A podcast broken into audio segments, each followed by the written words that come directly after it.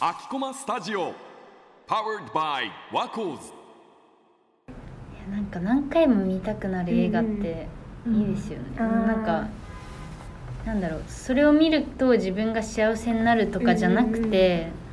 考えさせられるうんうん。映画ってその時々によって意外と考え方違ったり、感じ方違うから面白い。確かにえうん。何回も見ちゃう映画ってなんかある、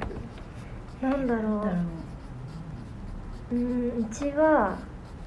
すごい、まあ、お気に入りな作品はあのジブリのうん「国立小坂から」ってうんいう映画がすっごい好きで その宮崎吾郎監督なんだけどなんかまあこれもラブストーリーでなんか主人公の女の子が高校生なんだけど先輩の男の子に恋するんだけど実はこの2人が兄弟だったっていう話でそれをどう乗り越えていくかっていう話なんだけどなんか一見するとすごいラブストーリーなの。本当に2人の恋愛が描かれててでもうちが好きな場面はなんかそのラブストーリーと並行にその高校にあるそのまあ昔明治時代からある物質カルチェラタンっていううん。超オンボロのうん物質があってこの物質を取り壊すってなっちゃったのね。うん。でもそこにはあちょっと説明下手だな。ちょっと話の なんか歴史とか文化とかその部活の思い出みたいなのが全部詰まってるから、それを壊されたくないって言って、うん。まあ、学生運動みたいな形でそうそうそうでじゃあそれを取り壊さないために、うん。なんかじゃあみんなでお掃除しようってなって、うんうん。こう綺麗にリフォームしたりとか、うん。なんか学校の理事長にその主人公たちが直談判しに行ったりして、うんそのその建物を守ろうみたいなうん。話がこうラブストーリーのね裏にあるんでそうそうう。んでなんかちょうどその作品の舞台の年代が1960年代でなんかもうオリンピックが間近に迫った時代、うんでなんか高度成経済成長期。だからその古いものは取り壊してどんどん新しいものを建てていこうっていう時代にその高校生たちも巻き込まれてて。でなんかそのカルチェラタンっていう物質を取り壊さないためにみんなで何とかしようっていう会議。うん。なんか生徒会を主軸にした会議をみんなでするんだけどその時にその、まあ、主人公の女の子が好きになる男の子がなんかその古いものを取り壊すってことはその存在があったその歴史までもなくすことと一緒じゃないかみたいな。でなんかまあ世の中は新しいもの新しいものってなってる時代に古いものも残したいっていう言ってる人はすごい少数派なわけで、でもなんか本来の民主主義はその少数派の意見を聞くことこそがなんか本当の民主主義なんじゃないかみたいに言うセリフがあってうん。なんかその言葉すごい好きでなんか今って何でもさ例えば多数決とかあと SNS ってなんかフォロワーがいれば有名とか、うん。なんかどうしても数字に縛られるけど、うん